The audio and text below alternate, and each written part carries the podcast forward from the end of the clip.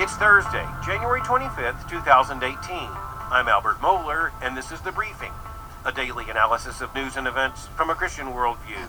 We'll see an amazing testimony to the gospel, to the reality of good and evil, and to Christian truth in a Michigan courtroom. We'll see an amazing display of theological confusion among some German theologians, and we'll ask whether pro life politicians in one party are an endangered species.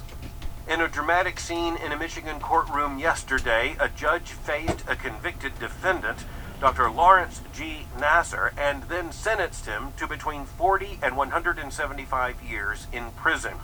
Nassar was the former team doctor for the American women's gymnastics team, and he was convicted of the serial abuse of young women and girls in his role as the world famous physician for the American gymnastics program. The judge in the case, Judge Rosemarie Aquilina, had allowed almost 160 girls and young women, all identified as victims of Dr. Nassar, to give victim impact statements to be used in sentencing. And as she read the sentence out yesterday, the judge looked to the defendant, now convicted of crimes, and said, and I quote, It is my honor and privilege to sentence you. She then said, I just signed your death warrant. Earlier in her sentencing statement, the judge had faced the doctor and said, You've done nothing to deserve to walk out of a prison again. The crimes alleged and now proved against this team doctor for American gymnastics are almost beyond comprehension. We are talking about the serial abuse of young girls and young women that goes back a matter of decades. We are talking about one of the most esteemed doctors in the history of the U.S. Olympics program we're talking about a doctor who had access to young girls and young women and who abused the trust that was invested in him by so many in the Olympics movement and by so many parents and young women and girls, and he instead became a monster. Exactly the word that was used by some of the victims as they described their experience with the doctor. Scott Cacciola and Victor Mather, reporting for the New York Times, summarized the story this way. Dr. Nassar, age 54, was accused of molesting girls for years under the guise of giving them medical treatment. Some of the girls were as young as six. Many of them were Olympic gymnasts. In November, he pleaded guilty to sexually abusing seven of the girls. This came after he was already sentenced to 60 years in prison, in federal prison, for charges of child pornography. In the case of Dr. Nassar, the story only broke after one very brave woman made her own accusations in public against the doctor that was then followed by an avalanche of other accusations. The woman whose accusations broke the story and eventually broke the doctor was a young woman by the name now of Rachel Denhollander. In her statement concerning the sentencing of Dr. Nassar, she not only spoke eloquently from the deep reservoirs of a Christian worldview, but she spoke directly to the doctor with the power of the Christian gospel. The words of this young woman bear our close attention. The doctor, as he was being sentenced, was carrying a Bible visibly. That was considered by many of the victims to be manipulative, with the doctor effectively using the Bible as a prop in order to engender sympathy during his sentencing hearing.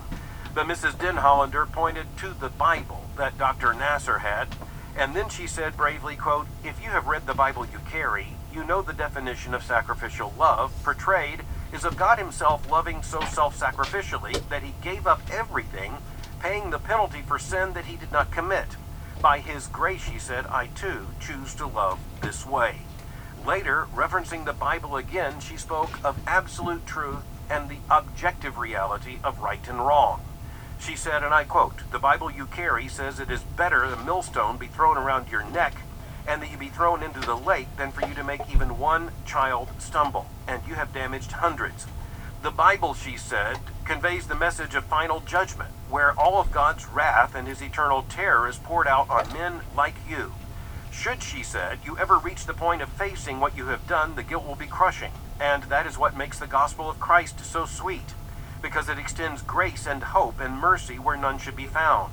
And it will be there for you, she said, I pray you experience the soul crushing weight of guilt that you may someday experience true repentance and true forgiveness from God. Which you need far more than forgiveness from me, she said, though she bravely continued, though I extend that to you as well. Speaking again of the reality of right and wrong, of evil and good, she said, quote, Larry, I can call what you did evil and wicked because it was. And I know it was evil and wicked because the straight line exists. The straight line, she said, is not based upon your perception or anyone else's perception. And this means I can speak the truth about my abuse without minimization or mitigation and can call it evil because I know what goodness is. This is why I pity you, she said. Because when a person loses the ability to define good and evil, when they cannot define evil, they can no longer define and enjoy what is truly good. When a person can harm a human being, especially a child, without true guilt, they have lost, she said, the ability to truly love. She continued by saying to the doctor, Larry, you have shut yourself off from every truly beautiful and good thing in this world that could have and should have brought you joy and fulfillment. And I pity you for it. You could have had everything you pretended to be, she said. Every woman who stood up here truly loved you as an innocent child. Real, genuine love for you, and it did not satisfy.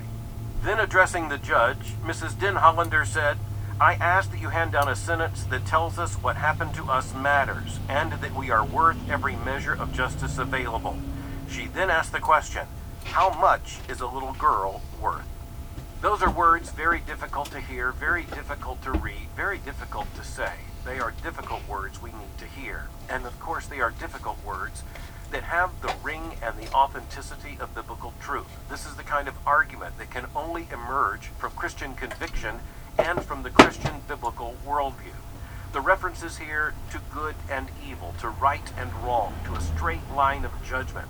Most importantly, the references to sin and guilt, the necessity of repentance, and the substitutionary atonement of Christ and the promise of salvation, all of this only makes sense. It is only coherent if everything revealed in the scripture is true. And as we consider this story that is now so much a part of the American attention and conversation today, we need to be thankful, as this judge was thankful, for young women who were brave enough to accuse this doctor, so esteemed and respected throughout the Olympic community, of what he had done, and to stay by their story, and to make it stick, consistently testifying in order to bring about not only a criminal conviction, but the end to this kind of abuse that endangered so many others.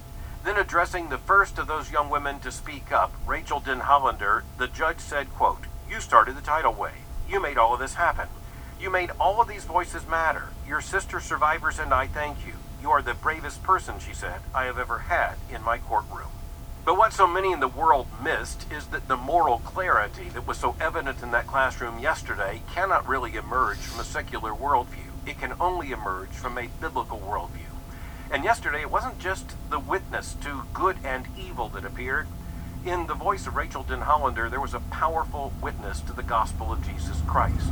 The gospel that speaks so honestly about sin, and the gospel that so honestly promises in Christ salvation from sin.